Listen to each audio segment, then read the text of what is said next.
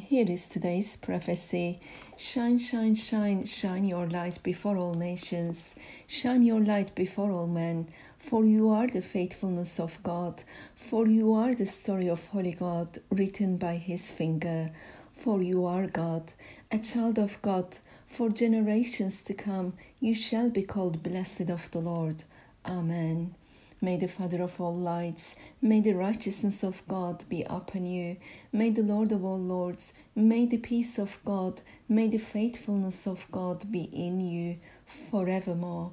May the Father of all lights remain on you with his blessings. May the Son of God live his life in you.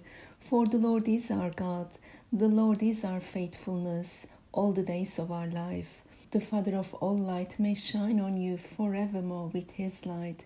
For the Lord is one, and you are one with the Lord. For the Lord is life, and you are breathing eternal life in the Lord.